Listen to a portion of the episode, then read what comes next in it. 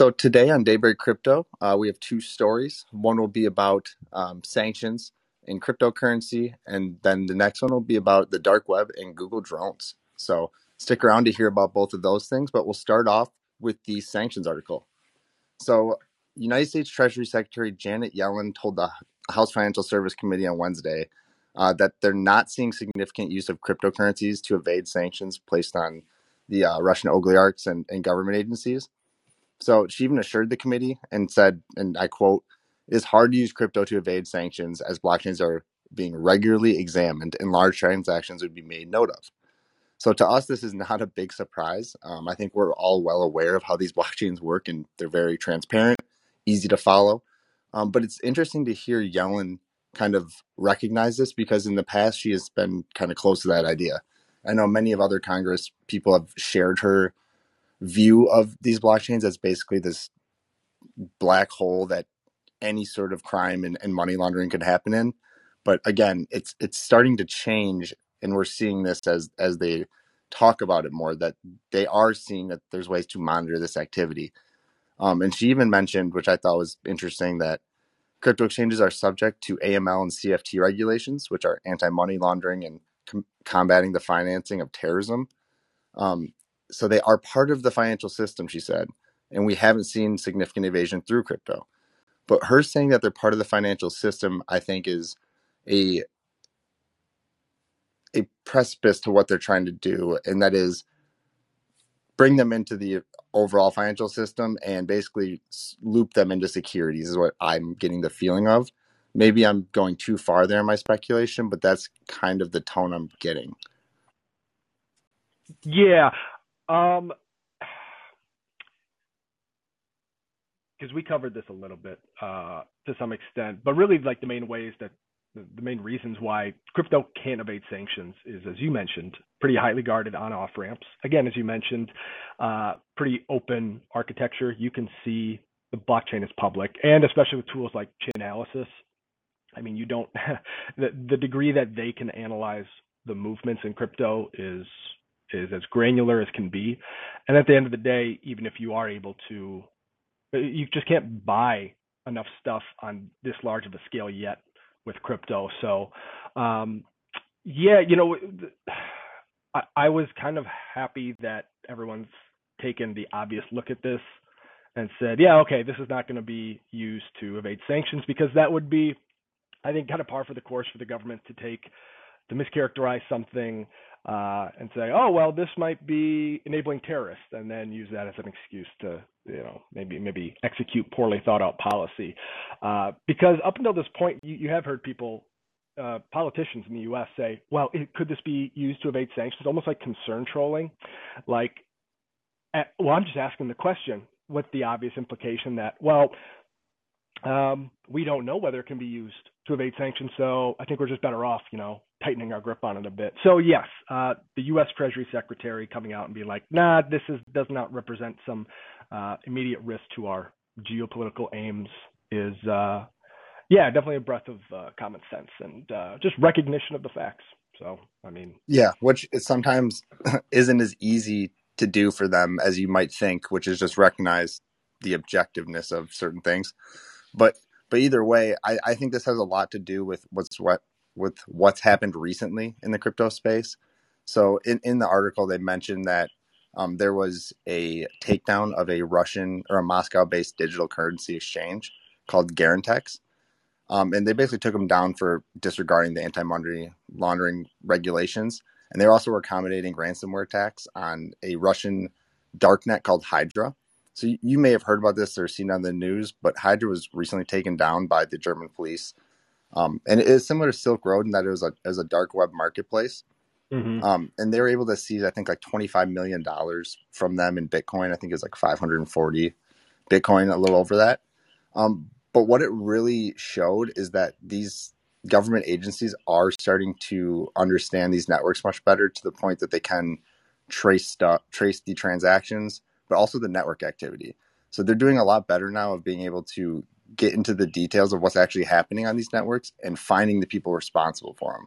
So as as more of these kind of exchanges and um, bad actors are getting busted by different governments and uh, regulatory bodies, more and more of I think our Congress and people like Yellen will be like, hey, okay, maybe we do have a way to trace these bad actors and you know punish them for for breaking the rules. And more examples of this will just pr- provide them that gunpowder to basically say like, hey, you know what, blockchain isn't that bad. It's actually very easy for us now to trace things, and we should maybe be pushing this as a positive if we're the government. Now, if you're a private citizen, I think you should be pushing for privacy, but we'll save that for a different episode.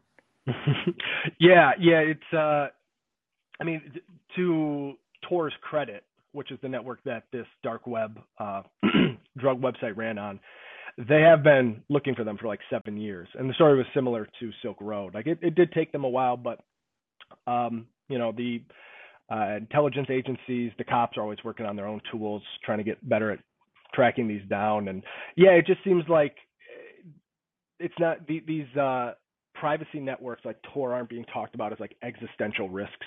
They're just, um, you know, so because when they're phrased that way, it's, uh, I mean, the entire, almost the entire U.S. Uh, crime. What am I trying to say? Like almost every agency in the U.S. Uh, police and like crime execution like was looking for Silk Road and um, so yeah so just uh, recognizing that there's a balance that you can allow people privacy and that these networks like Tor that are extreme don't represent existential risks yeah I mean it it just feels yeah. like that it's not everything isn't terrorism which which is nice yeah the the the conversation around um, blockchain has, has definitely progressed quite a bit um, like you said, it went from fear mongering even just like a couple months ago to now at least recognizing the idea that, you know, it is going to be useful in the future and that we're going to have to develop ways to monitor um, bad actors and, and make sure that we're able to keep track of what's happening, which I just don't think is a feasible feasible thing for them to even think. But of course, the government's going to try anything they can to make sure they can control as much information as they can and review as much information as they can on their citizens. And we're just gonna have yeah. to deal with that as long as we live here. But it is what it mm-hmm. is. Well, one thing towards the end of this article, there was a quote from Representative Warren Davidson out of Ohio, and it was just kind of a throwaway line, but uh, they noted how he expressed some concern over um, preserving preserving self-hosted digital wallets. Um, and if anyone's been kind of paying attention to what's been going on in the EU, they're having a very like active debate over how to treat hosted versus unhosted wallets, and um, it's um, it could have some very significant impacts. And uh, we haven't really had to have that conversation yet, but uh, I just inevitably I think we will, and it might uh, it also might get a little contentious, but. Yeah, it'll be interesting to see how that plays out, and I'm sure we'll be hearing a lot more from from Congress in general, just on on crypto as as it becomes more popular and more you know mainstream, so that we can start to get better regulation and framework around how to treat it, um, and and what types of privacy controls they'll have um, over the entire space. But but with that, I think we could probably transition over to our our next article. Um, yeah. With the yeah, Google absolutely. drones, a little lighter, a little more fun than the, the previous one yeah, yeah. I mean, this one uh, maybe not so closely related to crypto, but uh, it uh, it was certainly interesting from a technology standpoint. Alphabet, which is Google's parent company, is beginning to unleash uh, one of their thousands of different uh, little incubators that uh, they're little companies they work on, uh, and drone delivery is one of them that's being rolled out in the Dallas Fort Worth area um, today, actually, April seventh. And they're starting small and this is drone delivery. So uh, i think they're mostly starting with walgreens. So you can get same day delivery via drone. Uh, packages will be dropped off uh, either in your doorstep or popped in your backyard but uh, th- this isn't entirely novel. Uh, Amazon has been experimenting with this, I believe, to some extent, although I've never actually seen a drone delivery here in Milwaukee. Uh, but uh, I mean, Americans have clearly okay with drones in their personal, commercial, and um, even uh, national defense lives. So, uh, yeah, what are your what are your first takeaways? How do you feel about the whole like drone proliferation uh, uh, yeah, how you how you feel Yeah, about that? I, I know what you mean, and it, I don't really know how I feel about it. Right? Like, I, I'm not against it. I think it's really cool that we have the technology to do this and to be able to provide people with super quick, immediate delivery of items um, by basically just you know releasing a drone. But at the same time, I can definitely see where this can become an issue. Not only for one, it it, it will take people's jobs inherently, right? Like a drone or a, a fleet of Mhm. drones are going to be able to be much more efficient and do a lot more work than any human. So that's always a concern. Uh, but uh, and just the idea of you know how do you where do you draw the line? Where do you monitor it? If you just have tons of these drones flying around delivering stuff all the time, how how do we make sure that you're not doing anything illegal like monitoring the traffic below you with the drone or using it to spy? Now these are you know pretty conspiracy theory thoughts, but definitely things you have to consider anytime you're rolling out something like this. Um, so that I guess that's my first thought. My 2nd Mhm. thought is I've heard about this for a long time and never really knew what was going on with this whole project. Because I knew Amazon was trying to do these blimps, I guess, that were going to release all these drones was the original idea. But it Oh, looks like they moved to something Mhm. like this, which to me seems a little more doable and realistic. Um, clearly, some limitations, only 3.3 pounds per trip, but still Yeah. pretty awesome and autonomous. Yeah, so the, there there was so much that you touched on, but my thought kept coming back to like who because like these Walgreens workers, they're gonna have to like not operate these because these drones actually operate. They fly through AI, and if there's an issue, some Google tech can take over. But I'm just thinking like these Walgreens workers making like n- no no offense, but not making great money now. Like have to go into work like oh by the way, you have to set up these uh, multi-million dollar drones in the back and uh, start loading up packages and basically be an associate level drone tech now. And uh, if I'm a Walgreens worker, it's like "Pfft, sounds like you're about to pay me more money. Yeah. I was about to say that seems like a, a nice way to someone to slide in a new job title of like, you know, drone engineer, and all of a sudden you're making 150k a year to to to run a drone around. So I actually think that's a pretty solid idea.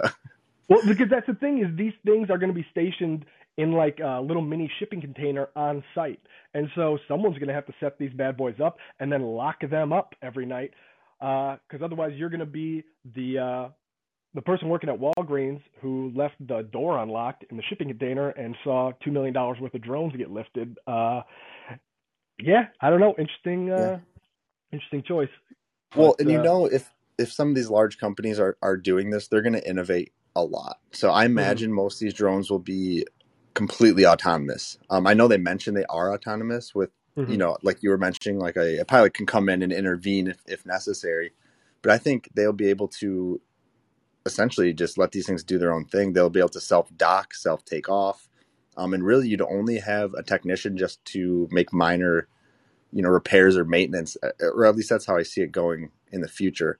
Uh, Mhm. But another thing I thought was really, this is kind of a switch up here, but I thought was really weird, or, or not weird, um, was surprising. They've already done 200,000 deliveries. Yeah, they seem to work pretty well. I mean, th- these drones are beasts. It- It's kind of they're they're not the little like uh, drones you you see flying around in the park or something that someone has. Uh, Okay. but uh, they uh, they look solid, and so they've done 200k already. I mean, look, I think the whole thing is a little unnecessary. Uh, just personally, like we already have two day delivery and same day delivery from Amazon. Like, do you really, if you really need your, I don't know, your deodorant right now, and you can't walk down to the Walgreens that's on every other corner, like it gets to a point where it's a little ridiculous. But hey, you know what? If it's working, it's working. Uh, I did Yeah. not know they Just- already had 200k though. Yeah. No, neither did I. That I, that was shocking to me because, like I said, I've heard about these delivery services via drone. I've heard about Amazon potentially doing it, um, but I didn't know that it was actually being done on that scale where they've done almost a quarter million deliveries to date. So, pretty cool to see. Um, Yeah, but a no- nice proof of concept. Yeah, one last thing before we go, because you touched on it earlier, and I, but you, you talked about automation taking away jobs. It's th- this actually kind of made me realize that we had this big fear over the last decade of automation taking jobs, and that hasn't really panned out because any jobs that were really automated required someone with technical experience to step in. So there was almost a switch out. So we it's not like we've seen like oh we don't need workers anymore.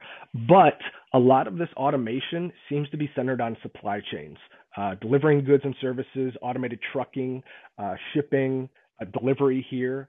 And uh, so yeah no it's, it's, just interesting that I, I, see a lot of this automation focused on uh, supply chain delivery logistics based uh, businesses. And considering that's a bit of a problem for us right now yes not that this is going to fix our supply chain issues tomorrow or next year. Uh, I mean, it's it's good because if you have a shortage somewhere in the economy and you have a technological answer, uh, I mean that's that's better than not. So right, and and and with something like this, I think it makes a lot of sense to to replace with something like like drones where it is automated because the more autonomous you can make the supply chain and the more you can make it so it's constantly communicating um, across multiple different you know supply chains so that we're always getting the most efficient you know transfers of products and stuff. So we're never really in shortages and we're not wasting any time with bad routes or you know not having people available. I think that really creates a much more efficient economy. But to your point who knows how that impacts our economy from a you know person standpoint or like a citizen standpoint as jobs start to evaporate because i know many of people including my friends have worked for you know FedEx, uh, DHL, all these different delivery companies, um, and worked for Amazon, worked for all these all these different companies that basically are part of this supply chain, and now these jobs could be replaced. So it'll be interesting to see how it plays out. Um, obviously, there'll be some sort of give and take, and we'll have to find some sort of middle ground. Well, that's the issue, right? Because you can't tell a trucker to just go become a computer programmer, you know, overnight. You can't tell someone working a coal mine to just become a uh, you know, a wind turbine technician. Like, yeah, yeah, these these things cause short-term pain for a lot of people, but um, but yeah, I don't know. I guess to try to create an upshot here, uh, if you want your butt cream in 30 minutes, sounds like you have your answer. So uh, I agree. Cool. All right. Well, well hey, now that we got this, we uh we definitely can can start ordering stuff to our houses, uh, and I will be utilizing this as soon as it's available in my area. With that said, yeah, I'm gonna use it too. I'm sure it's gonna be weird, but I'll use it.